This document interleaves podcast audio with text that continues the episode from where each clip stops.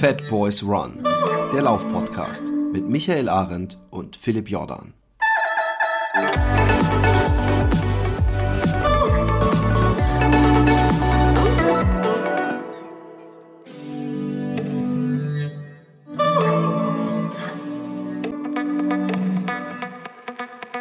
Herzlich willkommen ähm, in diesen gar dunklen Stunden wo es früh dunkel, äh, eigentlich wird es nur kurz hell, so rum. In Schweden ist es, glaube ich, noch schlimmer, aber ich leide gerade drunter. Wie gut trifft es sich da, dass uns jemand die Sonne mitgebracht hat, die Hitze, uns ein wenig vorträumen kann von Tausend und einer Nacht, vom Sand, von, von der unendlichen Wärme äh, der Trockengebiete dieser Erde. Wie ein alter Geschichtenerzähler, der von Dorf zu Dorf äh, ähm, reist und uns mitnimmt in die Ferne. Raphael, ah. wie geht es dir? Ach du, Rosamunde Pilcher, du, du Rosamunde Pilcher Utrecht. So. Jetzt geht's aber weit. Mir geht's Yahoo, würde ich mal sagen. Ich komme gerade, äh, um auf deine Einleitung einzugehen. Ich komme gerade aus der Sonne, ja. Ich komm, bin gerade irgendwie gestern, gestern gelandet und schon sitze ich bei Rosamunde Pilcher in Utrecht auf dem Schoß. Und ähm, wir, wir haben uns direkt gefunden. Was ich ja gut finde, weil wenn ich so direkt aus dem Rennen komme, dann habe ich immer noch so gute Laune, bevor dann die Novemberdepression auch bei mir ähm, zuschlägt. Das ist immer, ist immer gut. Ich habe mich heute Morgen immerhin, ich, ich hab, hatte nämlich auch noch eine Grippe und beschissene Gliederschmerzen oh. und alles. Und dann habe ich gedacht, ey, der dritte Tag in Folge, obwohl die Grippe eigentlich vorbei ist, in der ich mit, mit übelsten Beinmuskelschmerzen aufwache, also so Gliederschmerzen, habe ich gedacht, ey, ich kann das nicht weiter aufschieben, ich gehe trotzdem laufen. Und dann bin ich eine Winzrunde gelaufen und es hat mir gleich gut getan. Aber ähm, das letzte Mal, als wir uns gesehen haben, wir haben uns ja seitdem nicht mehr gesprochen, war ja in der, ähm, auch in der unendlichen Hitze Hollands. ja. Und, und ich musste letztens äh, daran denken, weil ich zufällig, ich hab, bin zu, mit meiner Frau zu einem Möbelhaus gefahren und dann bin ich irgendwann direkt an der Stelle, da habe ich gesagt, sag mal, hier irgendwo bin ich rechts abgebogen. Ich glaube, hier bin ich rechts abgebogen und bin mit dem Raphael da über den Rhein rüber. Am ersten Tag. Und, und, und dann fahren wir ein Stückchen weiter und ich gucke nach rechts und sehe da Fähre rein und habe gedacht, Tatsache, hier waren wir. Ähm, ähm, wie, wie viel, äh, äh wie, wie, wie, wie hast du es eigentlich empfunden nochmal im Nachhinein? Ich, ich denke da, denk da öfter dran und ich denke da auch gerne dran. Das war, ähm, das war sehr schön. Besonders gerne denke ich an dieses eine, sensationelle Interview, das ich mit dir gemacht habe, als wir das erste Mal den Rhein gequert haben auf der Fähre. Das war das zweite Mal ich, übrigens. Das zweite Mal, als ich, nee, als ich die GoPro nicht angemacht habe. Ja, ja das war das zweite Mal. Das war das zweite Mal, ja gut, in meinem Alter. Auf jeden Fall, das Interview war der Hammer, weil wir waren irgendwie so gut drauf und äh, echt spontan und schön gefilmt und die GoPro in alle Richtungen gehalten und so. Und am Schluss haben wir festgestellt, dass ich leider nicht auf den Knopf gedrückt hatte. Und das konnte man da auch nicht reproduzieren, weil das halt wirklich so spontan und so ja. und so intuitiv war, wie man halt, wenn man so zwei Tage da so verrückt durch die Gegend zieht, halt auch auf, auf so einen eigenen Ruf kommt. Das kannst du anderen Leuten ja oft nicht erzählen. Das ist, wenn der irgendwie einen geilen Abend äh, äh, zwei Wochen später nochmal erzählen willst und erzählst dann irgendeine Stelle, wo sie alle kaputt gelacht haben und er erzählst dann die Stelle und alle sagen sich, hä, was hatten denn die? Und das kriegt so einen, so einen ganz eigenen Groove. Ich fand das super. Ich habe auch diese Frühstücke, wenn wir da irgendwo mitten auf der Straße irgendwo äh, gesessen haben und, ja. und Kaffee getrunken haben und irgendwas, was wir uns im Supermarkt irgendwo da zusammengeklaut bzw. bezahlt hatten, äh, die habe ich auch in Erinnerung immer sehr schön, diese diese, diese Momente, wo man da so mitten, mitten irgendwo rumsaß. Und natürlich auch ein paar äh, sehr gute Gespräche, deren Inhalte natürlich immer in Holland oder zwischen Holland, dem Rhein und Deutschland bleiben, zwischen genau. uns beiden. What, what stays on home to home äh, oder wie auch immer. Genau. ähm, ähm, ja, es war lustig. Du hast nämlich die schönsten Kameraperspektiven und unter, unter, der, unter der Gefahrbringung deines Lebens, um auch von der anderen Seite der Schranke, die einen eigentlich zurückhalten soll, vom Abgrund äh, in den Rhein, ähm, hast du gewählt. Ähm, es war nämlich auch noch was. Ähm, ich habe nämlich dadurch den René äh, kennengelernt, deinen holländischen äh, Wüstenbegleiter. Ach so, ja, Ich verfolge ja, genau. ihn nun äh, auf Facebook mit, mit äh, viel Sympathie, weil er auch noch nebenbei irgendwie Rollschuh äh, oder Rollerblade oder wie man auch immer das nennen mag, äh, Profi ist. Ja. Und, ja, ähm, was für einer. Wenn du da die Bilder siehst, wenn die da mit, mit 80 Sachen im Schnee treiben, irgendwo den Berg runtersausen, ey, Alter, ist mir dann immer kalt, wenn ich das sehe. Ja. Da waren so, da waren so Dinge auf Facebook, wo das da irgendwo, ja. ich weiß nicht, die sind, das, das war ja gar nicht mal im Winter, sondern auf jeden Fall hat es da geschneit. Die waren in den Bergen. Ja, das war kürzlich Aber, erst, glaube ja, ich. Ja, das ist auch so ein lieber Kerl. Also ich habe mit dem auch immer wieder Kontakt zwischendurch und so. Und als er da morgens so, ey, war, war keine Ahnung, es hatte noch kein Hotel, noch kein Hotelcafé, äh, äh, Restaurant offen. Wir mussten da raus ohne Frühstück, weil die so früh nicht arbeiten wollten, weil wir immer, um der Hitze zu entgehen, da morgens um fünf irgendwie schon losgetapert sind oder so. Und dann stand da ja vollkommen überraschend der René, der vorher nur mal gefragt hatte mich, bist du da und da, in welchem Hotel seid ihr? Dann ich gesagt, ja, ich weiß auch nicht, in dem und dem Hotel. Und da gab es ja keine Kommunikation mehr. Und dann stand er da morgens und ist mit uns erstmal zwei Stunden gelaufen. Das war schon. Das ist halt Reisen. Reisen ist halt schön. Ja, da, da beneide ich dich auch drum, dass du das wesentlich öfter und konsequenter machst als ich. Und ähm, äh, äh, der größte, eine der großen ähm, ähm Setbacks der mich ein bisschen aus dem Groove, also beziehungsweise mir, mir einen Kontrollverlust äh, äh, beschert hat. Was eigentlich ganz geil war, weil es so früh am Anfang war, war ja auch, dass wir zu einer Fähre ähm, hinliefen und ich glaube, es war irgendwie Viertel vor sechs oder halb sechs oder, oder vielleicht auch mhm. Viertel nach sechs und dann da stand äh, ab 8.30 Uhr oder sowas erst am Sonntag und äh, wir dann improvisieren mussten. Was aber auch äh, cool war. Das, das, das hat mich nämlich ein bisschen lockerer gemacht äh, bezüglich der Streckenführung.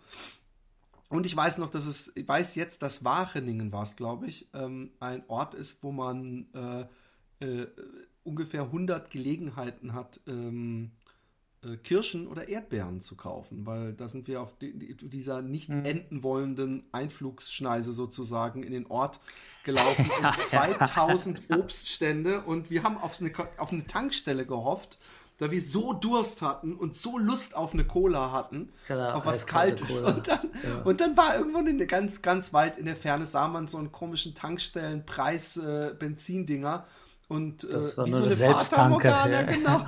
Umso näher man kam, umso, umso eher wurde der Traum zerstört. Aber ich habe dich natürlich, ja. Ja, ja, aber dafür hatte ich jetzt gerade in Mosambik äh, mitten im Niemandsland einen Kiosk, wo ich hingelaufen bin und zu der, zu der afrikanischen Mama gesagt habe, ich brauche jetzt eine Cola. Und äh, ich hatte ja Geld dabei und da hat es dann geklappt. Da habe ich dann bei der afrikanischen Mama im Kiosk habe ich dann eine Cola gekriegt. Ah, mitten in Mosambik. Was in Holland dann nicht klappt, das klappt dann in Mosambik. Genau. Aber das fand ich auch, wenn du dich so, also erstens, da sind wir halt zu der, zu der Fähre gelaufen und das war dann halt irgendwie Mist. Nee, zuerst hatten wir uns verlaufen, dann sind wir zur Fähre und dann haben wir festgestellt, dass. Fähre, und, das, genau. und dann mussten wir die Strecke aber wieder laufen. Und das habe ich halt über die, die letzten zehn Jahre schon gelernt wenn du dich verläufst, du darfst dich da nicht drüber aufregen. Das ist einfach kacke, weil das passiert. Ob du in der ja. Wüste bist oder irgendwie in Holland oder in Deutschland am Rhein, irgendwo klappt was nicht, weil du hast im Internet noch geguckt, die Fähren fahren ab 6 Uhr. Ja, klar, werktags. Und du hast halt nicht dran gedacht, dass es leider Sonntag ist und sonntags die Fähren dann erst um 8 Uhr fahren. Ne? Kann passieren. Und dann stehen wir, ich weiß nicht mehr, was der Fehler war. Auf jeden Fall fuhr das Drecksding halt nicht. Ne? Und wir sind nee, diesen, diesen Weg dann nachher dreimal dreimal gelaufen und als wir dann die Stadt gesehen haben und dachten, jetzt sind wir da, dann kam halt der Klassiker, ja, von da waren es aber noch irgendwie dreieinhalb Kilometer Einfuhr, Einfallstraße und keine Tanke und aber irgendwo gab es so einen Saft oder sowas. Ne? Genau, wir haben dann bei so, einem, bei so einem Ding so einen Saft gekauft, der einzige, der kalt gestellt war. Ja. Ähm, hast du, äh, apropos extra Umwege, muss ich noch fragen, hast du den, den, den, den Jim Wormsley, diesen Found on 49, der zufällig mal angeguckt auf YouTube? Nee. Weil das so ein Film ist, der dieses den falschen Weg nehmen, äh, äh, tragischer und emotionaler kann es einem eigentlich nicht passieren. Und ähm, das ist also sowieso einer der Ach, also, ach, der, ach so, der, ja, ja, ich kenne die Geschichte, weil ich, ich kenne den Typen, der es äh, gefilmt oder fotografiert hat. Wer war das? Keine Ahnung, wer das, aber ich weiß ja, der, der, ja, der, mit dem habe ich schon Wormsley ist auf jeden Fall beim, beim Western States die ganze Zeit in einer unglaublichen äh, ja, äh, kurz Pace gelaufen und dann, äh, ich glaube, sieben Meilen vor Ende, also von 100 ja. Meilen, hat er sich verlaufen und ist dann äh, auch natürlich ein bisschen zusammengebrochen, auch körperlich. Ja, ne, die Geschichte kenne ich. Ich habe es nicht gesehen. Ich kenne die Geschichte aber gut, weil ich den, den Fotografen oder den Filmer kenne, also der, der es gefilmt hat oder fotografiert hat. Mit dem haben wir auch schon bei irgendeinem Rennen zusammengearbeitet. Und deswegen, ich kannte den Läufer jetzt weiter nicht, aber ich kannte den, den Typen, der den Film gemacht hat, weil, weil wir schon was zusammen gemacht hatten. Deswegen hatte ich es mitgekriegt. Ja, das, das ist es halt. Mich hat irgend so ein Verlaufen in meinem Leben auch schon mal irgendwie anstatt dem dritten Platz dann nachher auf den vierten Platz geführt. Jetzt will ich, das hat jetzt mit dem Kollegen, äh, der da in Western States äh, Ewigkeiten geführt hat und vollkommen souverän war und dann am Schluss den Fauxpas gehabt hat. Das, hat, das soll jetzt kein Vergleich sein, aber ähm, das kenne ich und das muss da, das, da muss er einfach lernen, dass die Kunst ist, sich daraus nichts zu machen. Weil es halt einfach passiert. Wenn Wobei natürlich in der Wüste auch ein gewisses Gefahrenpotenzial gegeben ist, was in den Western States äh, Mountains so undurchdringlich die waren, braucht man keine Angst haben, dass man praktisch verschwindet und verdurstet. Stimmt, in, Anfang, in den Anfängen des Marathon des Sables ist mal einer ver verloren gegangen, der, den haben sie erst irgendwie Wochen später wieder gefunden. Hatte der 17 Kilo abgenommen ähm, oder 14 oder irgendwas, auf jeden Fall eine immense Zahl. War da lange alleine durch die Wüste geeiert, äh, bis er dann von irgendwelchen Tuaregs oder von wem auch immer dann da aufgenommen wurde. Das war in den Anfangstagen, also das ist äh, 25 Jahre her oder so. Da waren auch die, die Suchmöglichkeiten noch nicht so gering. Ja, ja, das kann, das, den hatten sie eigentlich schon abgeschrieben, aber der war dann irgendwo untergekommen. So, wo waren wir stehen geblieben? Der Ausflug mit dir am Rhein war sehr schön. Ich war ja dann nur zwei Tage dabei, du hast ja noch ein bisschen länger gemacht, aber ich fand, es hatte einen guten Groove und ähm, ich war durchaus da reingegangen, habe gesagt, oh, jetzt muss ich mal gucken irgendwie, weil dieses, dieses begleitende Laufen in so einem ganz fremden Tempo, wenn du dein Leben lang immer deine eigene Pace machen konntest, das ist äh, auch so ein bisschen fremd. Also jeder, der schon mal einen Kumpel oder Freundin oder Ehepartner auf einem Marathon begleitet hat und nicht seine Geschwindigkeit gelaufen ist, sondern gesagt hat, naja, ich bin, ich laufe locker 3,15 zum Beispiel, dann kann ich ja meine Frau mit ihren vier Stunden locker begleiten da vertut man sich auch schon mal, wenn man so eine fremde Pace läuft. Und das war aber nachher gar nicht das Thema und das hat mich sehr gefreut. Ist natürlich auch, auch ist noch da, äh, ich muss auch sagen, dass du, dass du da ähm, ähm, sehr cool warst, weil du von Anfang an, weil, weil ich habe halt ab und zu gedacht, ey, ich fand es wirklich unglaublich schwül. Also äh, äh, die, diese ganze Tour war wirklich so, dass ich, dass ich gesaftet habe. Ich habe gedacht, ey, das gibt's doch nicht, was schwitze ich denn? Der denkt, mhm. ich, ich laufe zum ersten Mal. Und, und ich brauchte halt ein paar Mal auch auf diesen bescheuerten äh, Deichen und so, habe ich gesagt, ey, ich brauche eine Gehpause. Und mhm. ich weiß, äh, ich weiß selber, wie beschissen es ist, wenn man eine Gehpause machen muss und dann wieder loslaufen muss. Und dass das äh, für mich ja genauso anstrengend ist. Und ich glaube, beim zweiten Mal, als ich gesagt habe, sorry und so, dass ich jetzt, äh, hast du mir ziemlich deutlich gemacht, äh, dass ich meine Fresse halten soll. Ich muss mein Tempo laufen und das ist völlig okay. Und ich soll nicht die ganze Zeit äh, mich entschuldigen dafür. Aber jetzt lass uns mal ähm, ein bisschen in, nach Mosambik gehen. Ähm, was für ein Lauf bist du da gelaufen? Äh, wie viele Kilometer und ähm, wo genau? Also die, die harten Fakten, bevor wir da wieder das Schwätze anfangen. Ne? Ähm, Ultra Afrika Race in Mosambik, äh, 220 Kilometer in fünf Etappen, die, das übliche Format. Wir haben unser Essen und alles, was wir brauchen, haben wir dabei. Vom Veranstalter kriegen wir Zelte gestellt, in dem Fall zwei Mann. Zelte. Wir machen unser Feuer selber, machen da unser Essen und kriegen neben dem Zelt noch zwölf Liter Wasser am Tag. Und das war's, der Rest liegt an uns. Und das Schöne war, ähm, dass das sehr schön war. Der Jérôme Lollier mit seiner Firma Canal Aventure, das ist ein kleinerer Veranstalter aus Frankreich, den ich schon länger kenne, mit dem ich in Australien dieses lange Ding gelaufen bin, über die 500 Kilometer und aber auch vorher schon mal in Kamerun. Der macht sehr kleine, sehr, sehr schöne Veranstaltungen. Da waren jetzt auch nur 17 Läufer, glaube ich, nachher am, in der Liste. Ähm, und die haben so einen ganz eigenen Spirit, weil er wirklich sagt, das ist ein Adventure, also Aventure, wie der Franzose sagt. Und äh, ich will gar nicht dahin, wo schon alle waren. Jetzt nach Namibia oder Südafrika, weil in Afrika was zu machen ist natürlich schwierig, weil du bist in vielen Gebieten bist einfach gefährdet durch Terrorismus, durch Entführungen, durch sonstige Sachen. Und wenn du nach Namibia gehst oder Südafrika, da bist du vielleicht sicher, aber das ist jetzt auch nicht unbedingt so Abenteuerland. Weil wenn du dann sagst, ich war in Namibia, dann stehen in der Kneipe gleich acht andere auf und sagen, super, da war ich letztes Jahr auch im Sommer. War mal schwimmen, war schön. Ne? Und Mosambik ist klasse, weil es ist sicher. Die Leute sind unheimlich freundlich. War mal eine portugiesische, äh, wie hieß das früher, äh, Enklave, Kolonie. Und äh, die sind da hm, sehr gut drauf, was sehr, sehr hilfreich ist. Es gibt keine, keine großartige Kriminalität, du bist also nicht gefährdet. Ähm, und es gibt aber auch keinen Tourismus. Und das ist auch sehr schön, weil du kommst in so ein Land rein, was halt noch so, so unverbraucht und, und, und unverdorben ist, weil sonst hast du es halt oft, dass die, die Kinder, weil natürlich hast du Armut auch, ähm, die Kinder dann nur ankommen und dich anbetteln, gib mir Sweeties oder gib mir gleich Geld oder die ganzen Straßenhändler und alles dir so auf den Leib rücken. Das ist ja auch nicht jedermanns Sache und dort ähm, ist es noch alles sehr, sehr offen und sehr neugierig und sehr freundlich in der Kommunikation und im Umgang. Und das, das ist schon sehr schön. Die Hälfte der Leute, die da gestartet sind, die kannte ich schon von irgendwelchen anderen Rennen. Ähm, mein, mein persönlicher Held, der Marco Olmo, war da. Da komme ich gleich noch zu. Das ist eine ganz, ganz eigene Geschichte. Dann war die, ähm, naja, viele Leute, die ich schon kannte. Dann war ich mit der Andrea Löw aus München da, die äh, als Essex Frontrunner unterwegs ist und viele kennen sie wahrscheinlich auch, auch von, von ihrem Blog. Ähm, die war mit in Namibia in, in meinem Little Desert Runners Club und war da auch ähm, für mich oder für uns irgendwie so sehr wichtig, so einer meiner kleinen Sterne, weil sie auch bei ihrem ersten Etappenrennen in der Wüste, das sie da gemacht hat, einfach immer Zeit hatte für die anderen. Weißt du, die hatte immer ein Auge, wo, wo Not am Mann ist oder wo einer nicht so gut drauf ist. Oder die hatte immer alle mit, mit Energie und mit Freundlichkeit und mit Lachen versorgt, obwohl das ihr erstes Rennen war, obwohl ihre Füße irgendwie vorne und hinten geblutet haben und sie kaum laufen konnte und sich trotzdem viel Mühe gegeben hat. Und auf sowas stehe ich natürlich, wenn die Leute jetzt nicht nur nach sich gucken und jeden Satz mit ich anfangen und, und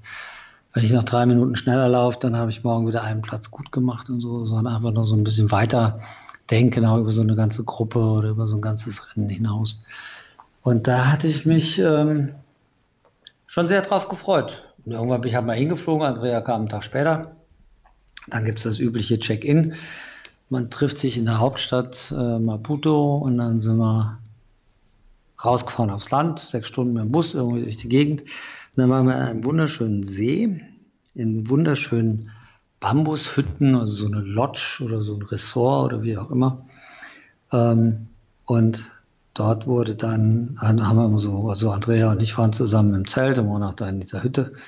Und dann gab es den, den Check-in, wo Materialprüfung ist und es gab Geschichten zu erzählen. Und zwischendurch wollte ich dann einmal unbedingt in diesen See und war natürlich auch drin, aber vorher hatte man mir noch die Geschichte erzählt, dass das einzige Krokodil, das dort gelebt hat in dem See, dass sie das jetzt letztes Jahr doch erschießen mussten, äh, weil es ein bisschen sehr groß geworden war und da auch immer Kinder spielen. Und da habe ich mehrmals nachgefragt, ob das auch sicher war, dass das das einzige Krokodil ist, weil die vermehren sich ja auch schon mal. Ne? Die sehen sich ja alle so ähnlich.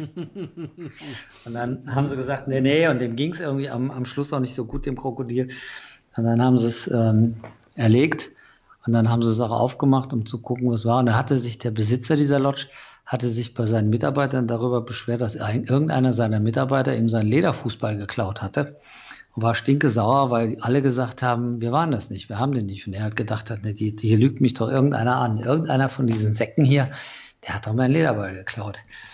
Da war das aber das Krokodil gewesen, hatte diesen Lederball gefressen und hat den aber nicht verdaut gekriegt und hing, dieser Lederball hing dem, dem armen Tier halt irgendwo im Magen-Darm-Trakt fest und deswegen ging es ihm auch so schlecht.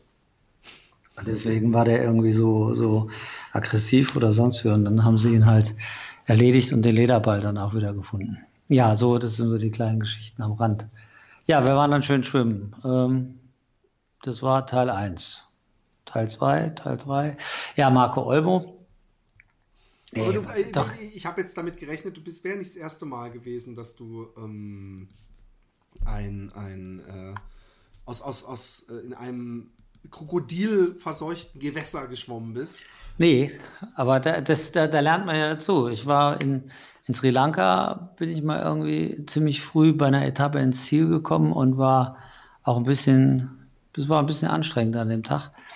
Und dann war da ein See und dann habe ich, du hast ja immer so, du hast Chefs in so einer, in so einer Crew, die das schon seit Jahren machen und hast natürlich auch einen Haufen Volontäre, die das supporten und, ähm, und da kam ich ins Ziel, da saßen halt zwei Volontäre und dann habe ich gesagt, sag mal, darf ich da in den See gehen? Und dann haben die Volontäre gesagt, nein, das ist verboten.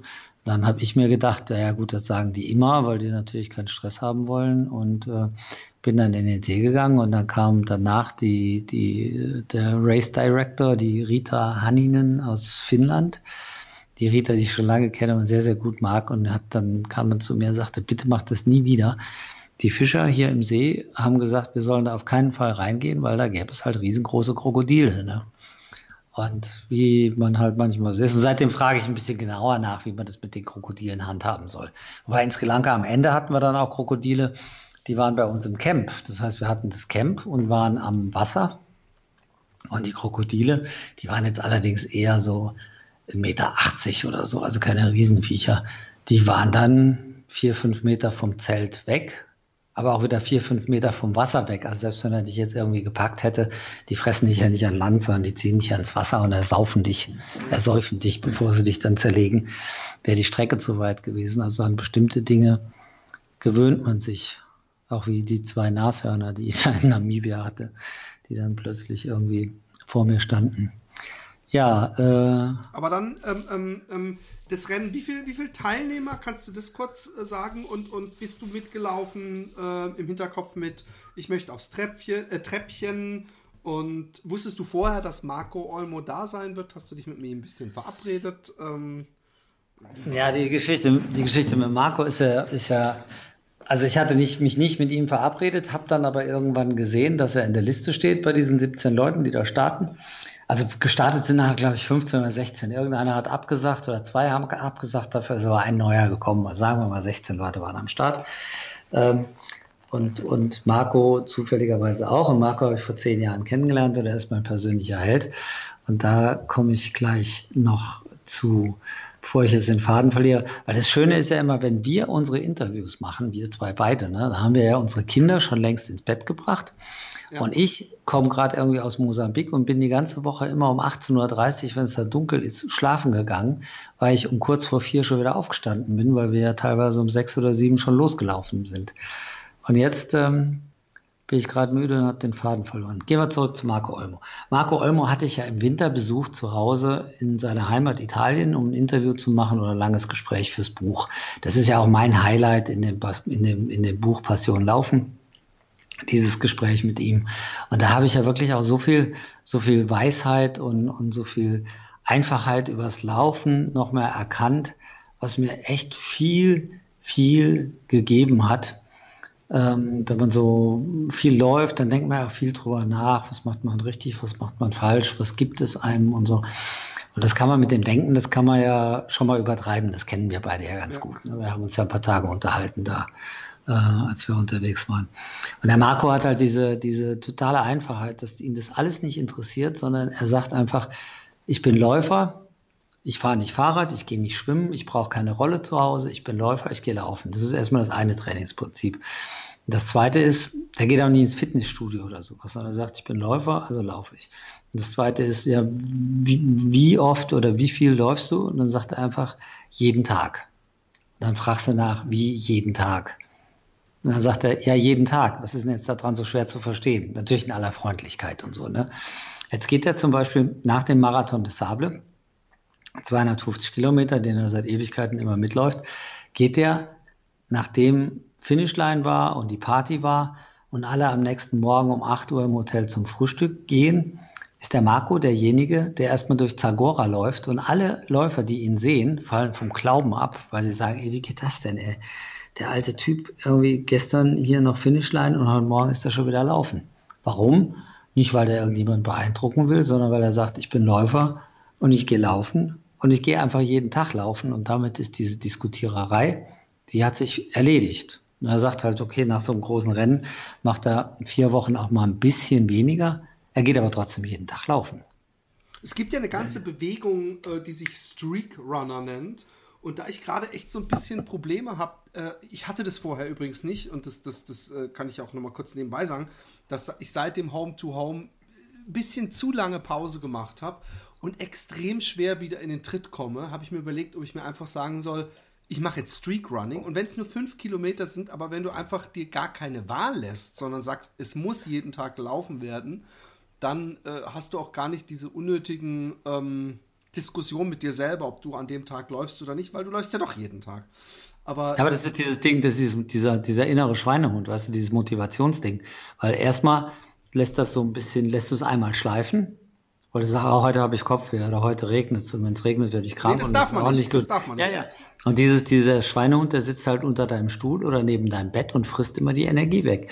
Und wenn du es erst einmal hast irgendwie schleifen lassen, dann tust es, dann reißt es irgendwie ein und am Schluss lässt genau. es ganz sein. Ne? Und diese, diese Geschichten, die gibt es bei Marco halt nicht, sondern er sagt äh, einfach, ich gehe jeden Tag laufen. Ne? Und ihn, ihn da zu treffen, das war, das war schon, also in Italien ihn zu treffen, das war klasse und sich, mich dann zu freuen, ihn in Mosambik zu treffen, das war halt das nächste, weil ich habe ihn genau vor zehn Jahren kennengelernt und vor zehn Jahren habe ich mit dem Wüstenlaufen angefangen dieses Jahr ist ja mein zehnjähriges Jubiläum und insofern war es schon eine Ehre, dass ich gesagt habe, irgendwie mit ihm jetzt zu laufen und ihm zu folgen.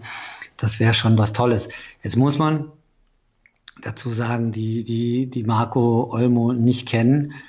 Ähm, das ist, der Typ ist totales Phänomen. Für mich einer der besten Läufer der Welt überhaupt. Alle kennen Kilian Jornet, aber äh, nee, nee, also ich glaube, Marco Olmo ist schon auch. Äh, ja, ich habe gerade eine Diskussion gehabt mit, mit dem Chefredakteur eines großen Musikmagazins, der gesagt hat, ich glaube nicht mal, dass ein Prozent unserer Leser den überhaupt kennen.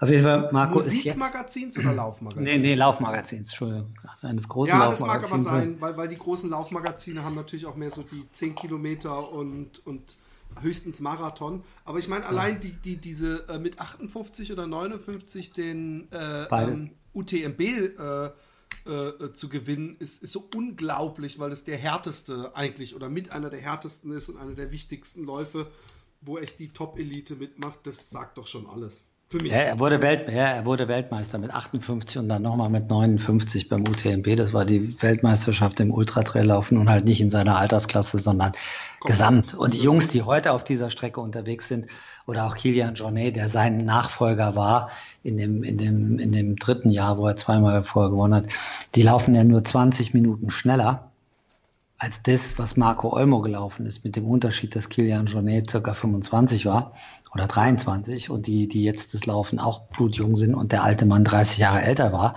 und trotzdem genauso schnell. Ne? Und was soll ich sagen, um es gleich mal vorwegzunehmen, der Marco Olmo hat natürlich in, im Ultra-Afrika-Race äh, auch gewonnen. Und er ist jetzt neun, 69. Der ist jetzt 69. Und mein, mein Traum war es ja bei diesem Rennen, ihm zu folgen. Also vor lauter Ehrerbietung äh, hätte ich ihn, glaube ich, nicht überholt oder wäre höchstens auf gleicher Höhe gelaufen. Es wäre mir eine Ehre gewesen. Ich habe für mich auch immer gesagt, ich will versuchen, ihm in Mosambik zu folgen. So, und das hat leider nicht geklappt, weil mich vorher eine Lungenentzündung zerlegt hatte und mir dann komplett das ganze Training weggehauen hat und ich nach Mosambik halt gefahren bin und fast nichts fast nichts laufen konnte, weil ich erst zwei Wochen vor dem vor dem Lauf wieder ähm, vom Arzt freigegeben war, um ein bisschen zu trainieren. Und wenn du wochenlang nichts gemacht hast, kannst du das ja knicken, da kannst du nicht gleich mit 170 Kilometern in der Woche losdonnern. Das heißt, die zwei Wochen haben wir dann auch nicht viel genutzt. Und dann habe ich am Schluss an meinem Kind auch noch das Kreuz irgendwie verhoben, weil ich die irgendwo rumgewuchtet habe. Und insofern ähm, war das dann doof. Aber ich kann es nicht ändern. Äh, ich war da, aber ich konnte ihm nicht folgen. Er war dann im Endeffekt dann doch äh, drei Stunden vor mir. Ich habe nochmal nachgeguckt, ich glaube drei Stunden vor mir im Ziel. Und das Schönste war, nachdem wir im Ziel waren, am nächsten Tag, am nächsten Morgen bin ich, um auf deine Rosamunde Pilcher von eben zurückzukommen, bin ich ganz, ganz früh aufgestanden und bin am Indischen Ozean. Wir hatten eine Lodge am Ziel am Indischen Ozean an so einer riesigen Bucht, die schönste Bucht, die ich jemals gesehen habe. Alles idyllisch, wie du dir so eine Wandtapete vorstellst. Da werde ich auch mein nächstes Buch schreiben. Ich fliege dahin und setze mich dann drei Monate da an den Strand und schreibe das Buch. Und genau dort wollte ich dann am Tag nach dem Rennen in der Tradition von Marco Olmo mit dieser Klarheit wollte ich dann auch laufen, habe gesagt, okay, das gebe ich mir. Ich laufe jetzt am Indischen Ozean in den Sonnenaufgang rein. das habe ich dann auch gemacht. Das war wunderbar. Ich war ganz allein am Strand unterwegs, irgendwie so fünf, sechs, sieben Kilometer entfernt war so ein Lands End. Da hörte die Bucht irgendwie scheinbar auf. Das war für mich dann das Ende Afrikas. Da bin ich zum Ende Afrikas gelaufen. Es waren nur ein paar Fischer oder eher Angler, muss man sagen, äh, morgens am Strand. Also Jungs aus, aus der Gegend da, äh, die da leben. Und das Einzige, womit ich nicht gerechnet habe, oder was hat nicht gerechnet, der Einzige, der mir dann entgegenkam, das war natürlich Marco Olmo, der noch früher losgelaufen ist als ich, der mir von Lenz End irgendwie schon entgegenkam, als ich noch eine halbe Stunde dahin gebraucht habe. Marco hat freundlich gegrüßt und wir haben uns angelacht und äh, wir zwei alten Männer sind am Indischen Ozean lang gelaufen, während alle irgendwie mit kranken Knochen im Bett lagen oder müde oder sonst wie und keinen Bock mehr hatten. Das hat mich schon sehr gefreut. Sehr ja. Zum Rennen, ähm, ja, mit der Lungenentzündung war dann doof, aber äh, das ist, da hat man halt, da hat man halt Pech gehabt. Als ich am Start war, war ich ja sonst grundsätzlich gesund. Und da kommt jetzt so die Geschichte mit, mit Andrea. Andrea hatte dann ihr zweites Rennen in Mosambik von diesen großen und irgendwie war so unsere Überlegung, was machen wir denn jetzt draus? Beim ersten Rennen gehst du ja immer rein und bist so ein bisschen, bisschen vorsichtig und sagst, okay, ich will Hauptsache finishen, das ist ja auch alles super, ne? aber da kommst du noch nicht so an deine Leistungsgrenze ran, weil du einfach vorsichtig bist. Alles richtig. War jetzt ihr zweites Rennen und da haben wir so ein bisschen überlegt und abends rumphilosophiert, welche Möglichkeiten es jetzt gibt, bei den, bei den Mädels da in, in dem Rennen ein gutes Ergebnis rauszuholen. Und es gab halt, oder gibt eine Italienerin, die Ita Mazzotto, die kenne ich, das ist eine sehr, sehr gute Läuferin, die da am Start war. Und dann war halt meine Überlegung, Ita hatte gerade drei Rennen hinter sich. Die war beim Tour de Jean, die war beim UTMB gewesen und hatte noch, äh, hatte noch, also das Atacama Crossing, also 250 Kilometer in der Atacama-Wüste, gerade drei Wochen vorher gefinisht als Dritte. Und ich habe halt zu Andrea gesagt, ich glaube, die Ita, die muss einfach müde sein. Das geht nicht. Die hat in, in drei, vier Monaten irgendwie drei große Rennen gemacht. Da muss irgendwann auch mal der Saft raus sein aus dem Mädel. Also vielleicht gibt es eine Chance. Und ähm, von den verschiedenen Möglichkeiten, die so im Raum standen, wie man das taktisch angeht, von hinterherlaufen und abwarten, hat sie sich dann über Nacht, morgens oder über Nacht dafür entschieden, so die, die Oliver Kahnsche Taktik, wir brauchen Eier, für Mädels dann natürlich, ne? Äh, anzugehen, na, lassen wir mal. Aber auf jeden Fall an, das anzugehen und anzugreifen. Und als sie dann morgens los ist, äh, und auf meiner Höhe lief. Und da hat sie mir das dann halt gesagt, dass sie sich für diese Angriffsvariante entschieden hat. Da habe ich dann gesagt, das hatte ich allerdings vorher für mich schon beschlossen, wenn sie wirklich angreifen will, dann gehe ich mit. Wenn sie jetzt sagt, sie geht es erstmal ganz vorsichtig an, dann gehe ich nicht mit, weil mir das Tempo dann irgendwie dann doch zu, zu zaghaft ist. Und, und, aber wenn sie wirklich den, den Mumm hat und sagt, okay, in meinem zweiten Rennen, ich will es wissen, ich greife am ersten Tag an und will vorne weglaufen, dann gehe ich mit, dann helfe ich auch, dann unterstütze ich sie, dann ziehe ich sie im Zweifelsfall auch mal, wenn es ein bisschen, bisschen hart wird. Und dann sind wir die erste Etappe erstmal 20 Kilometer am Indischen Ozean lang. Das war super. Da war gerade Ebbe. Du hast eine schöne, flache, nasse Strecke. Da konntest du gut drauf pesen. Am, am Meer hast du auch immer Wind und es waren gute Verhältnisse. Und dann haben wir da echt Karacho gegeben und sind hinter dem Spitzenquartett sind wir dann hinterher ge, gezogen und ähm, das hat echt Laune gemacht und dann ging es irgendwann ins Landesinnere, nochmal 17 Kilometer. Da wurde es dann warm und dann ging es auch Berg, Berg rauf und runter, aber das haben wir durchgezogen und am Ende des Tages war Andrea Löw dann auf der ersten Etappe auch auf Platz 1 bei den Mädels und Stephanie Bales aus Kanada war überraschend Zweiter und kurz danach, zehn Minuten nach uns, kam dann Ita rein.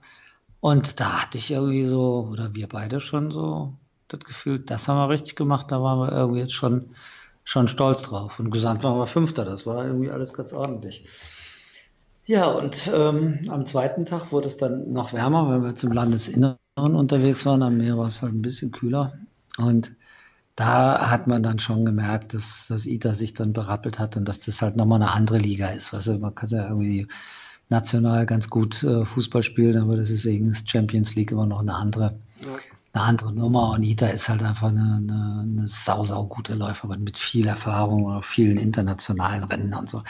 Und am zweiten Tag wurde es dann halt schon noch heißer und noch hügeliger und da hat man dann irgendwie gemerkt, dass es so dann doch nicht gehen wird, weil Ita da ziemlich souverän weggezogen ist und nach Stefanie uns dann überholt hat.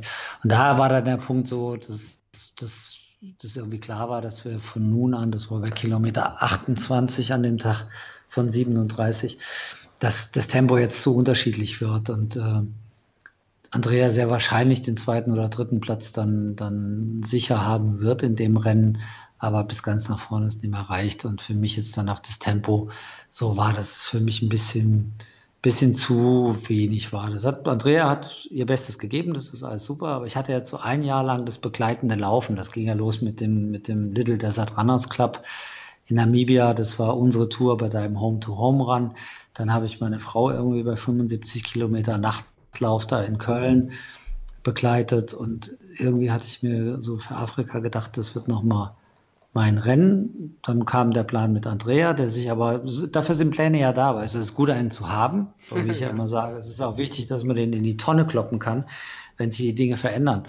Und so hatte Andrea dann ihre Ruhe, weil der Fuchsgrube dann nicht immer rumgezerrt hat und ich hatte meine Ruhe, weil ich dann mein Tempo gehen konnte und bin den anderen dann halt hinterher gepest und habe die, die Mädels auch wieder eingesammelt an dem Tag und äh, das war alles gut und, und man wusste jetzt, wo man steht, also auch Andrea und Stimmung war gut und das war alles fein.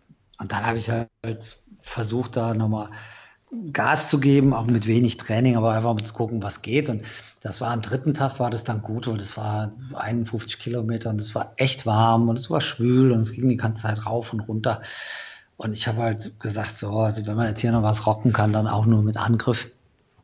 Und da waren ein paar schnelle Passagen dabei mit, mit, mit Straßen. Also die sind jetzt nicht geteert, aber das waren harte Sandpisten. Da konntest du dann auch schon äh, Tempo machen. Und dann ist Marco vorn weg und ich bin ihm hinterher.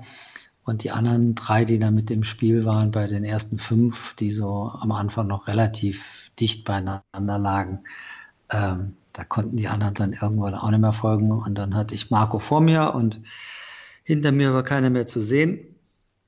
Und das war dann so der, der spaßigste Tag. Also äh, und am Ende kam ich kurz nach, den, nach Marco dann ins Ziel und dann habe ich, dann habe ich meine, meine, meine Salbung bekommen. Dann kam der Meister zu mir und sagte zu mir, gab mir so die Hand, schaute mich an mit seinen blauen italienischen Augen und sagte, Gratulationi, Gratulationi. Zu mir, ich fühlte mich, das war der Höhepunkt meiner Woche.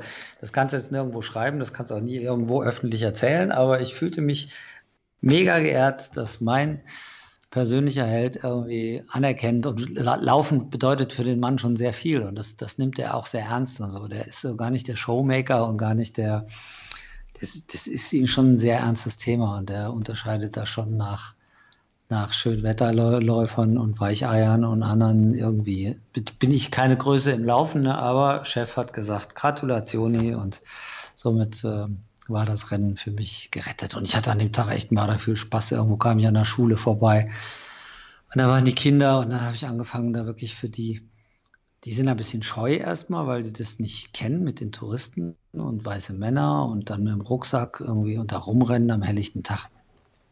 Und dann habe ich angefangen, dann mit denen zu so komische Sachen zu machen. Ich habe angefangen, wie so ein Hampelmann zu springen, immer die Beine auseinander und die Arme oben zusammenklatschen, also die Hände über dem Kopf, ne, wie so ein richtiger Hampelmann.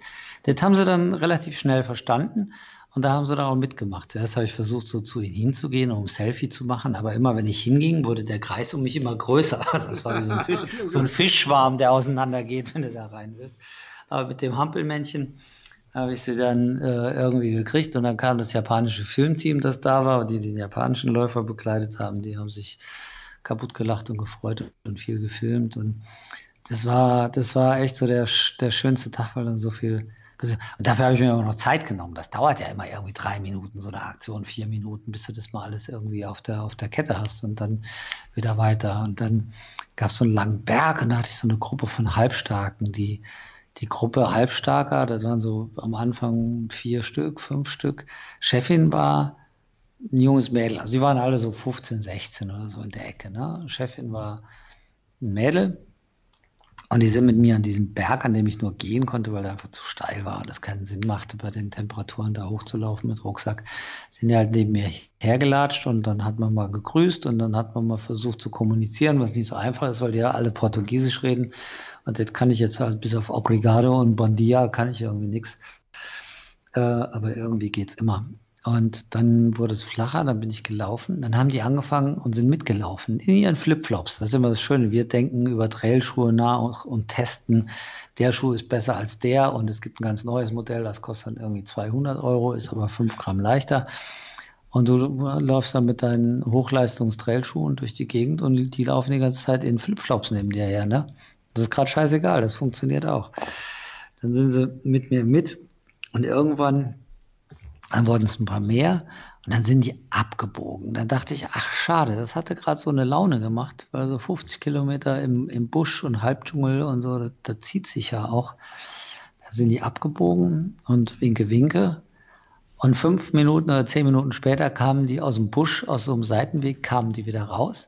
Dann hatte meine Prinzessin hier, wie ich sie genannt habe, meine Prinzessin hatte eine, eine, eine Colaflasche dabei, die gefroren war. Da war oh. Wasser drin. Also es war, nur, es war nur die Flasche. Also Inhalt war Wasser. Die war aber okay. durchgehend gefroren. Die hatte mir jetzt bei diesen, bei diesen, was weiß ich was, 38 äh, Grad im, im, bei, bei 80 Prozent Luftfeuchtigkeit, hat die mir diese Flasche gebracht. Und jetzt kommt gleich Trick, Trick 17. Den kennt noch überhaupt gar keiner auf der Welt, außer ein paar Jungs und, und, und Mädels im Busch von Mosambik oder sonst woanders in Afrika. Dann habe ich mir das erstmal an die Schläfe gehalten und an die Stirn und überall hin und an den Armen lang gerollt beim Laufen. Die anderen sind immer nebenbei und nachdem ich mal so alles abgekühlt hatte und ihr die zurückgegeben habe und mich bedankt habe, hat sie einen Kugelschreiber genommen, hat mit dem Kugelschreiber einmal mit Wucht in die Flasche reingedonnert. Dann war in dieser Cola-Flasche ein klitzekleines Loch. Jetzt kennen wir das ja von unseren Bierflaschen, die wir im Sommer für die schnelle Kühlung mal ins Eisfach legen und dann vergessen das Zeug platzt ja, weil der Druck innen drin größer ist als vorher. Mhm. Dann ist dieses klitzekleine Loch in dieser Colaflasche mit dem Überdruck von dem gefrorenen Wasser in der Kühle. Daraus entsteht eine kleine Fontäne, weil sich der Überdruck aus der Flasche irgendwie Luft schafft und fängt an, dieses schnell schmilzende Wasser wie eine Fontäne aus dieser Flasche rauszuschießen. Das heißt, du läufst hältst dir die Flasche über das Gesicht oder über den Kopf und da kommt wie aus deiner Spritzdüse von der Scheibenwischanlage vorne vom Auto, kommt da die ganze Zeit so ein vernebelter, oh, eiskalter Wasserstrahl. Ey, du bist am Ende, du bist fertig und hast dann dieses, diesen Wasserstrahl. Hammer, Hammer. Es hat mich echt so glücklich gemacht. Und wir haben so, als sie dann wirklich abbiegen mussten, weil sie zu Hause waren, so freundlich verabschiedet und so viel gelacht und so einen Spaß gehabt. Das war echt äh, geilomat. Und dann hatten wir das mit der Kälte, das hatte mir dann richtig Spaß gemacht, dass ich dann irgendwann, als ich durch ein Dorf lief, am Kiosk angehalten bin und bei der Kioskbesitzerin gesagt habe, so, ich kriege jetzt eine Cola. Das hat leider etwas lange gedauert und dann wollte ich ihr noch erklären, dass ich es eilig habe, aber dann habe ich, das, das funktionierte nicht, weil eilig und Afrika und schnell und Afrika, das passt nicht richtig gut zusammen. Dann habe ich gesagt, okay, lass jetzt in ihrer Truhe, weil sie wollten mir so eine anderthalb Liter Flasche Cola geben. Das nutzte mir jetzt aber nichts. Ich wollte eine kleine und die hatte auch so kleine, aber die verkaufte so selten, die war ganz unten in der Truhe. Irgendwann hat sie sie gefunden. Da habe ich die schnell getrunken, dann bin ich weiter. Was man so den ganzen Tag halt in Afrika macht, wenn man auf dem Rennen ist, ne? Am Kiosk stehen und auf seine Cola warten. Trotzdem hat es gereicht, dass ich dann an dem Tag Zweiter wurde hinter Marco. Ich finde es übrigens unglaublich, du sagst es die ganze Zeit so nebenbei, aber ähm, mit der Vorgeschichte, also der Krankheitsvorgeschichte und dem ja. Trainieren und alles, ist es unglaublich. Also, wenn ich das ja, so das ist, ja, danke, das ist es nicht. Äh, deswegen ist Marco ja auch drei Stunden vor mir in der Gesamtwerte, wobei das natürlich auch was damit zu tun hat, dass ich die ersten, ersten zwei Tage äh, ein bisschen, ein bisschen langsamer unterwegs war, als ich hätte laufen können, weil ich ja mit Andrea unterwegs war. Aber das war mir auch wichtig, weil sie diese Entscheidung, mit Andrea zu gehen und, und, und, und ihren mutigen Plan damit zu unterstützen, weil wir sind Freunde geworden über das Laufen, über die Wüste in Namibia oder jetzt auch in der Woche, wo wir da zusammen gehaust haben äh, im Zelt und im Hotel und auf den Strecken und so. Also entweder verstehst du dich und dann entsteht sowas wie Freundschaft oder du verstehst dich nicht und bist am Ende der Woche heilfroh, wenn du den anderen ein Leben lang nicht mehr sehen musst. Ne? So. Ja. Und so entsteht Freundschaft und da ist es irgendwie auch für mich ganz klar, dass wenn einer äh, einen mutigen Plan hat, dass man da mitgeht oder dass ich dann da mitgehe und sage, ey, ich finde es geil, komm, kann ich dich unterstützen, dann gehe ich mit. Da ich mir eh ausgerechnet habe, dass ich nicht unter die ersten, also das mit Ausrechnen hat auch nicht so viel zu tun, mir war das klar.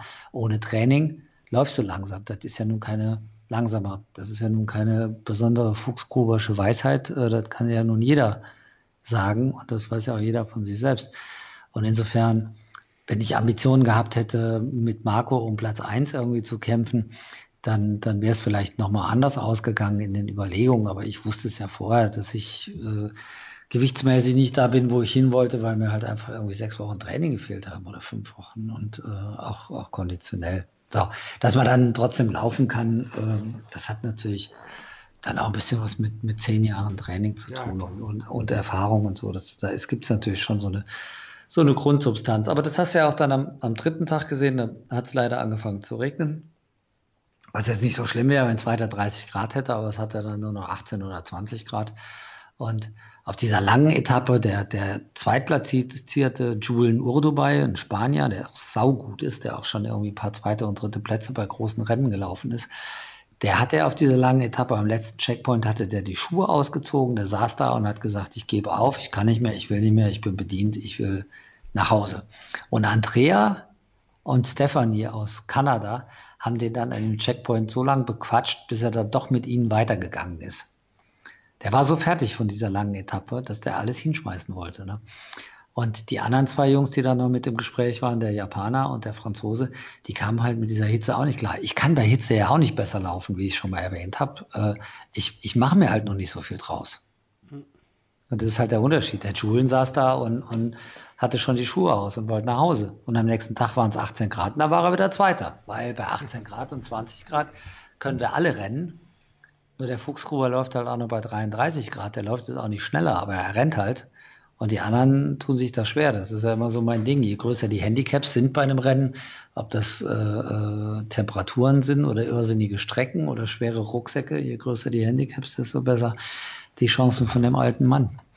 Naja, und am Tag danach war es halt kühler und da bin ich dann, hatte ja irgendwie Schnauze auf voll, irgendwie mein Handy ist abgeraucht, auf dem ich die ganze Musik hatte, weil es irgendwie so geschifft hat, dass das Ding halt abgesoffen ist und auch definitiv tot ist.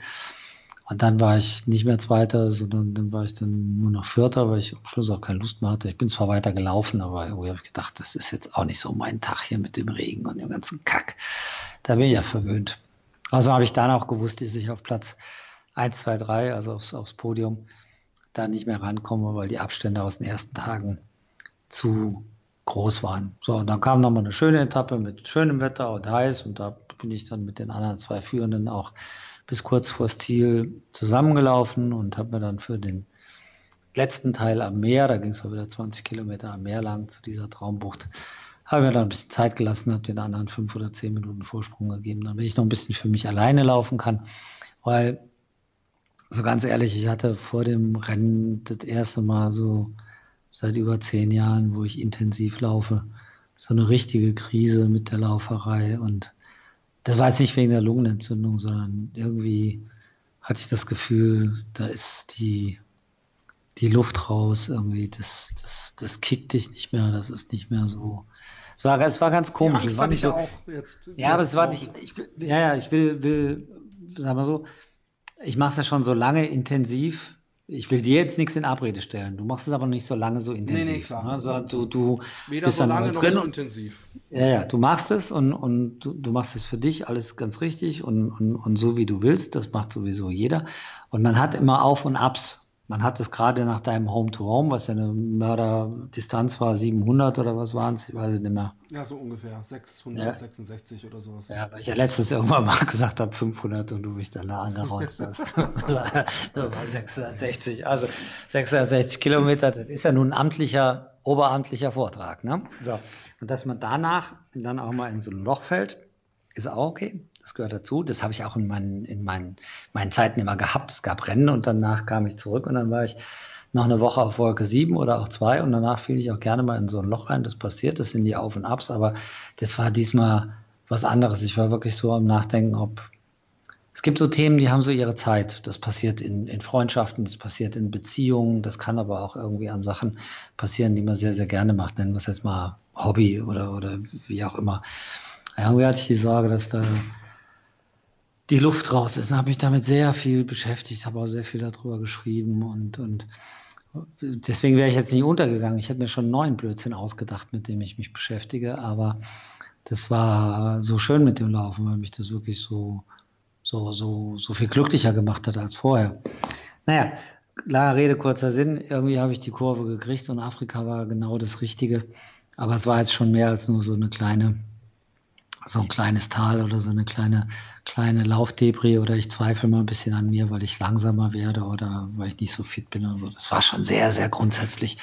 Und da hat mir dieser, diese zwei, drei Tage, wo ich da äh, so laufen konnte, wie ich das für mich wollte, das hat mir da schon gezeigt, dass ich das immer noch will. Und ich habe auch beschlossen, dass ich laufen will und auch andere Sachen machen will. Also ich werde jetzt in den nächsten Wochen auf irgendwelche Zehner-Wettkämpfe und Halbmarathons hier ähm, bei uns in der Gegend gehen, irgendwo in Köln, in Bonn oder wo auch immer, so wie ich früher auch mal angefangen habe und werde mich da mit den anderen Säcken aus meiner Altersklasse einfach prügeln und gucken, wer jetzt hier heute erster, zweiter oder dritter wird, um dem Ganzen auch nochmal so eine neue Farbe reinzubringen. Also um so ein bisschen dem, dem Trott auszuweichen. Ich glaube, nach, nach vielen Jahren kann einem das passieren, darf einem das passieren, aber da kann man ja auch Voll. mal gucken, ob einem nochmal was anderes reinfällt. Was gab es also denn noch hab, so? Ich habe immer noch ja? Angst da, weil mir hat einer eine Geschichte erzählt, es gab hier irgendeinen so Ultraläufer, der hat dann auch ein paar Tage auf so einem Laufband bei, auf Schiphol, also beim, beim Flughafen, irgendwie so ein mhm. großes Ding gemacht und irgendwann,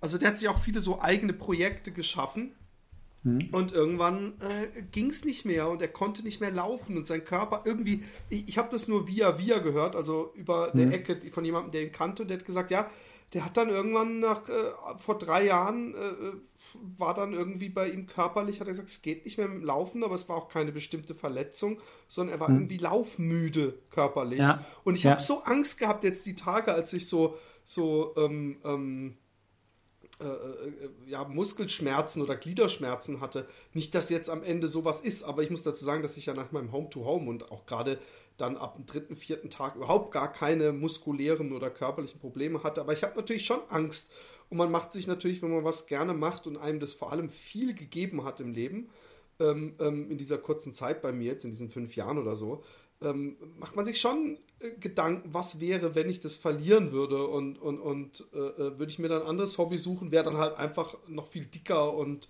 ungesünder. Aber zum Thema Bonn-Marathon, da will, will ja der Michael Arendt und ich wollen ja in Bonn äh, äh, auch Marathon laufen. Falls du da läufst nächstes Jahr, da muss ich aber an die Geschichte denken, wie ich den Steffen Neupert in Namibia irgendwie. Ich habe mit dem Steffen heute Mittag telefoniert und der hatte mir erzählt, dass er den Bonn-Marathon laufen will. Und da kam mir diese ganze Geschichte wieder hoch, wo der in Namibia an einem Tag irgendwie so die Krise hatte, weil er den, diese, diese elendlangen Kilometer am Strand blöd fand, weil der Sand so weich war. es war echt schwer zu laufen, ne? aber da, da hast du halt mal so einen Frusttag und der Steffen lag mit lagen zu acht in Namibia im Zelt und der Steffen hat uns immer nur gesagt, was das für ein Scheißtag war und was das für ein Scheißrennen ist und dass er das nie wieder macht. Und da müsste man nur mal an den Bonn-Marathon denken, wie schön das da alles ist und wie schnell man da laufen kann. Und, so. und dann hat er damit aber nicht aufgehört und, und sechs Mann haben irgendwie im Zelt gelegen und haben ihm zugehört, wie er über die Schönheit des Bonn-Marathons philosophiert hat, während wir in,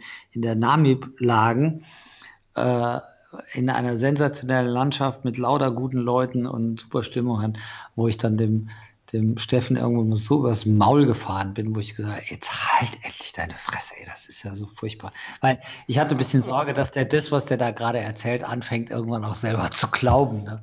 dass der sich selber zuhört und nachher wirklich denkt, äh, der Bonn-Marathon wäre schöner als Namibia. Wobei er natürlich recht hat, der Bonn-Marathon ist natürlich einer der schönsten Läufe auf der ganzen Welt. Ich, ich bin den ja schon oft gelaufen, gefragt, weil der ja bei mir um die ah, Ecke ist. Ja. Mich hat mich immer gefragt, ob der schön ist.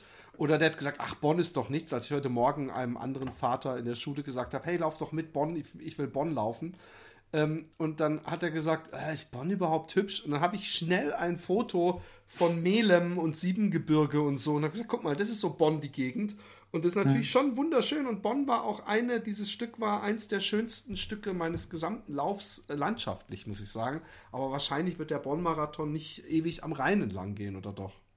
Äh, nee, ewig nicht, aber du läufst, auch, du läufst auch ein Stück am Rhein lang. Nein, das ist ein schöner City-Marathon, äh, der ist gut organisiert, das ist auch eine verhältnismäßig schnelle Strecke. Du musst halt zweimal über eine Brücke drüber, aber sonst ist es äh, top flach, du kannst auch gut laufen und das ist auch abwechslungsreich und so. Der ist, der ist schick, also ich bin den oft genug gelaufen und kann den, kann den äh, durchaus empfehlen. Also gerade wenn man es nicht so voll mag wie, wie in Berlin, wo ich manchmal dann Sorge habe, ob man überhaupt von der Stelle kommt bei so vielen Leuten. Ah, oder Rotterdam auch zum Abgewöhnen in der Hinsicht. Ja, das, da wollte ich immer hin, aber irgendwie kam mir was dazwischen. Nee, das äh, so Zeug würde ich auch machen. Aber so die, die, wo wollte ich denn? Die langen, also die langen, die langen Kanten laufen, dass man nachher müde ist und, und dass man sich dann schon mal fragt, weil ich habe auch alles untersucht, irgendwie meine ganzen Blutwerte und so, weil ich auch diese, diese Müdigkeit, ich hatte vor der Lungenentzündung hatte ich nichts. Also zumindest nicht messbar. Wir haben alles, wir haben den Fuchsrohr komplett auf den Kopf gestellt. Und äh, bis auf ein bisschen, bisschen geringer Eisenwerte, aber die waren immer noch im, im Toleranzbereich, war da irgendwie nichts zu finden. Und da habe ich halt auch gedacht, ich hatte einfach keine Lust zu laufen. Weißt du, wenn ich morgens, sonst macht das ja ganz früh. Und wenn ich nicht, wenn ich mich da erstmal hingehockt habe und habe meine Mails be bearbeitet und habe einmal in Facebook reingeguckt und da war es dann schon passiert. Ich musste nur eine halbe Stunde sitzen, dann bin ich nicht mehr weggekommen. Bin Welcome in the world of Prokrastination. ja. Wie, wie heißt das? Prokrastination. Dieses, was dieses, ist das? das ist, dass man Sachen machen will und dann irgendwie aufschiebt, weil man so. Sachen lieber macht, die mehr als nicht Sachen machen kann. Nee, ja, das trifft ja, ja, trifft's, trifft's nicht ganz. Äh, Es war so, es war so ganz anders. Es war so, wenn ich es nicht direkt mache, kriege ich es nicht mehr hin. Das habe ich mit den anderen Sachen so nie. Ich, egal, auf jeden Fall ist es vorbei. Und ähm, Es ist, es ist ja gut gegangen und wer, wer weiß, äh, äh, die langen Kanten kommen bestimmt auch mal irgendwann wieder zurück. Und du hast ja mal ganz locker gefinisht äh, diesen Lauf. Weißt du, was mir gerade auch noch einfällt? Was? Ich bin gerade so, ich bin so gerade in Bildern irgendwie beim, beim Lauf. Was, was auch super war, äh, ich bin da lang gelaufen und da kam mir eine, die haben ja auch so bunte Gewänder an, diese Frauen. Da kam mir eine ganz bunte Frau, eine, eine große schwarze Mama, kam mir da in so einem bunten Wickelkleid entgegen und die tragen ihre Sachen dort ja wirklich gerne auf dem Kopf. Dann haben die irgendwie so eine Holzplatte oder irgend sowas drunter liegen und dann da oben drauf. Und die kam mir da entgegen, das war eine Steigung, ich musste so ein bisschen berghoch und habe dann freundlich gerufen, Bon dia, und dann hat die so geguckt und hat auch die Hand gehoben, hat zurückgegrüßt, Bon dia. Dann hat die nochmal nach mir geguckt, dann hat die erst so das ganze Drama erkannt. Dann hat die mich angeguckt, dann hat die auf Portugiesisch was zu mir gesagt und hat dabei ganz laut gelacht. Und ich habe das verstanden, obwohl ich kein Portugiesisch kann, weil die hat zu mir gesagt, du kannst doch echt nicht alle Tassen im Schrank haben. Und als ich das dann für mich übersetzt hatte, musste ich lachen, dann musste sie nochmal lachen. Wir waren uns aber beide klar, dass sie das gerade gesagt hatte. Was anderes kann es gar nicht gewesen sein. Und das sind halt auch so die Momente, weißt du, die Begegnungen, wo du einfach so, so Bilder hast. Da gibt's ein, da gibt's ein geiles Foto, das habe ich heute erst gesehen.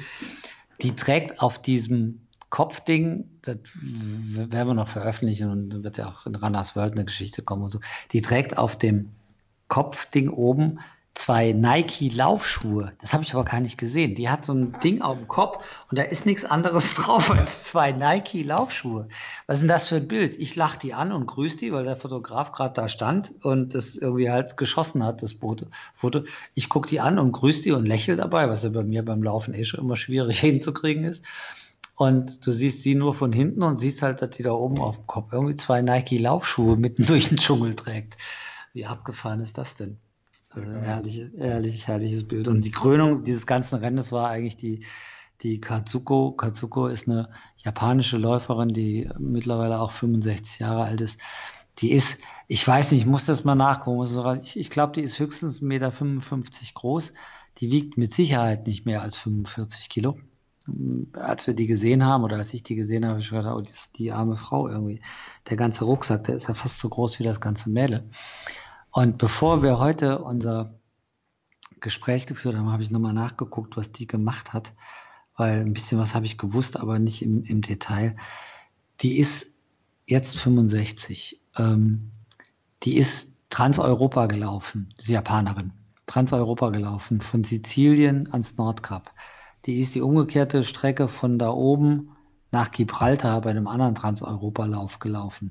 Die ist Race Across America gelaufen, also einmal durch Amerika gelaufen. Die ist durch Sibirien gelaufen. Die war früher Zweite beim, beim Marathon des Sable irgendwie vor, vor 15 Jahren, also in der AK 45. Die ist in der AK 45 ist im Marathon so schnell gelaufen wie ich damals. Eine Hammerfrau. Und wenn du die dann siehst, dann denkst du, das geht doch gar nicht. Die ist doch viel zu klein und viel zu schmächtig. dann ist die sowas von lieb auf dieser Welt.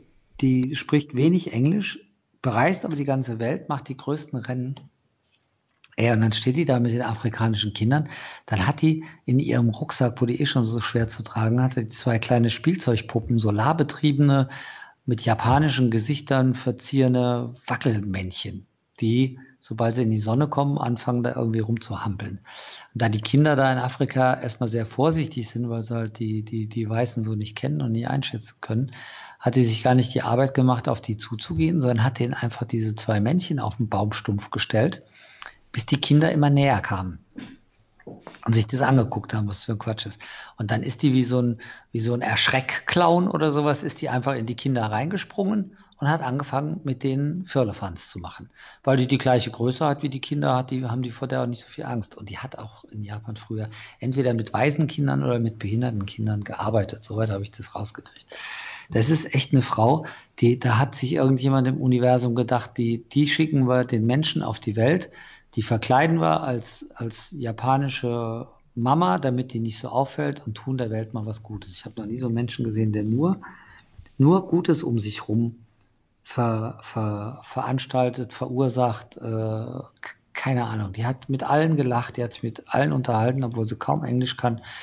Die hat am Schluss den, den, den Local Promoter oder den Local Chef, der da die für Kanal Aventure die Connections im Land hatte, ein weißer Mann, der, der Bier trinkt, der einen Bauch hat, ein großer Typ, so ein richtiger Kerl. Ein herzensguter Typ, ne, aber ein richtiger Kerl. Und die Kazuko ist ja nur 1,55 Meter groß. Am Schluss hat er sich von jedem verabschiedet mit Umarmung. Die letzte war Kazuko und dann wollte er sich gerade zu der so einen Schritt hinmachen, um sich zu ihr runterzubeugen, weil die ja auch so klein ist. Dann ist die einfach an dem hochgesprungen. Die ist aus Japan. Nehmen wir mal japanische Begrüßungskultur. Das hat ja mit Umarmen, mit, mit, mit Umarmen schon mal gar nichts zu tun. Dann ist die 65. Ne? Dann ist der Mann ziemlich groß und hat einen dicken Bauch. Und dann sprang die einfach an dem hoch, hat sich wie ein Kleinkind am Hals festgehalten, hat die Beine um seinen dicken Bauch gemacht und hing dann wie ein Äffchen an diesem Typen dran. Ey, mit 65 aus Japan hängt die dann einfach an diesem Mann aus dem Stand, einfach hochgesprungen. Basta. Gehört jetzt mir, verabschiedigt, finde ich gut. Ey, ein Zeug ist da wieder passiert, ich sag es dir. Du weißt, dass du es übrigens, ähm, wir haben ja die, die 100. Sendung gehabt und ähm, dann haben wir, äh, hat, hat Michael, der jetzt inzwischen ja René übernimmt, weil René äh, keinen Bock mehr hatte oder zu wenig Zeit oder wie auch immer. Ähm, und Michael hat seinen Lieblingsmoment äh, äh rausgesucht äh, vom, von 100 Folgen und es war irgendwie von Florian Reichert Moment. Und ich habe mir den Moment rausgesucht, wo du von Antje erzählt hast und ähm, emotional wurdest, sage ich mal. Ja. Und dann haben diese, diese Momente haben wir nochmal rausgeschnitten und es war auch, auch jetzt wieder beim Hören sehr bewegend. Du musst dir den Cast sowieso anhören, weil, weil ja auch, ähm, habe ich dir schon gesagt, äh, ähm, auch dein Buch natürlich äh, einer der Preise war. Ja, das äh, vielen Dank für die vielen Dank für die Promo und Marketing fürs Buch und äh, dass ich auf Platz 1 deiner deiner Herzensmomente bei 100 Podcasts war, äh, ehrt mich, freut mich. Ich kenne die Stelle natürlich noch ganz genau, weil das war ja auch so nicht geplant, aber das kann halt, also mit mir selber wird mir das nie passieren, aber wenn es so um andere geht, da bin ich, äh, da, ne, für sich selber eh, Arm ab oder Arm dran ist scheißegal, ne? aber bei anderen äh, ist man da halt dann doch emotionaler und die Geschichte von Antje, ist ja auch eine besondere und die wird ja äh, auch nächstes Jahr sehr interessant äh, ab März äh, weitergehen. Mehr dazu dann demnächst mal. Aber wir sind hey, fleißig. Runners Club. Ähm, hey, vielen ja, Dank. Ja, auch, auch anders, auch anders. Ja. Auch anders, wie auch immer, genau. Nee, natürlich nicht ja. nur hier, sondern äh, die ist ja so, wahrscheinlich wird sie auch. Nee, ich meine jetzt nicht nur Little Desert Runners Club, sondern. Aber ist wurscht. Genau. So. Genau. Ähm, Kinas, äh, äh, äh, oder beziehungsweise Raphael, es war mir wieder eine große Freude. Wir müssen natürlich auch ähm, äh, nochmal irgendwann eine Folge machen, eventuell ähm, zu äh, ähm, Genghis Khan, wenn du weißt, was oh, ich ja. meine. Da möchte ich ja vielleicht auch ein bisschen Ching, was zu sagen. Ching, ja, genau. Hey, Leute. Hey, Reiter. Große äh, Frank Farian Liedkunst, wenn ich mich nicht täusche. Ja. ja, Frank Farian, Saarländer. Ich war lange im Saarland. Der hat, der hat, ich glaube, das wurde sogar damals, diese Titel wurden sogar im Saarland damals produziert.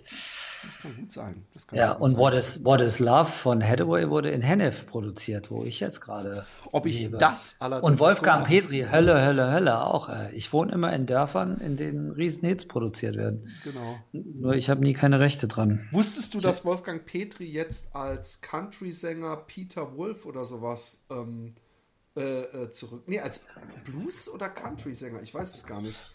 Ich kenne den Wolle, ich kenne den Wolle sehr gut. Der Wolle ist tatsächlich, äh, der wohnt nur einen Hügel weiter hier äh, als ich. Ähm, und ich habe den in früheren Zeiten, als er aufgehört hatte, Wolfgang Petri als Künstler zu sein, habe ich den dann hier im, im Wald getroffen und wir haben uns, ich habe ihn auch einmal in meinem Leben veranstaltet, äh, in Deggendorf in Bayern irgendwann mal, als er noch nicht wieder so diese, diese Schlager-Comeback-Karriere hatte, sondern wo er wirklich so alleine aufgetreten ist vor 800 Leuten oder 1000 Leuten. Und äh, der Wolle ist ein sehr, sehr, sehr ehrenwerter, ehrenhafter, moralischer, nachdenkender, intelligenter Mensch. Die Sache mit der Musik, das ist das eine, die kann man so oder so finden. Die Musik ist teilweise durchaus ein bisschen simpel strukturiert, weil sie ja irgendeine Wirkung oder irgendjemand erreichen soll.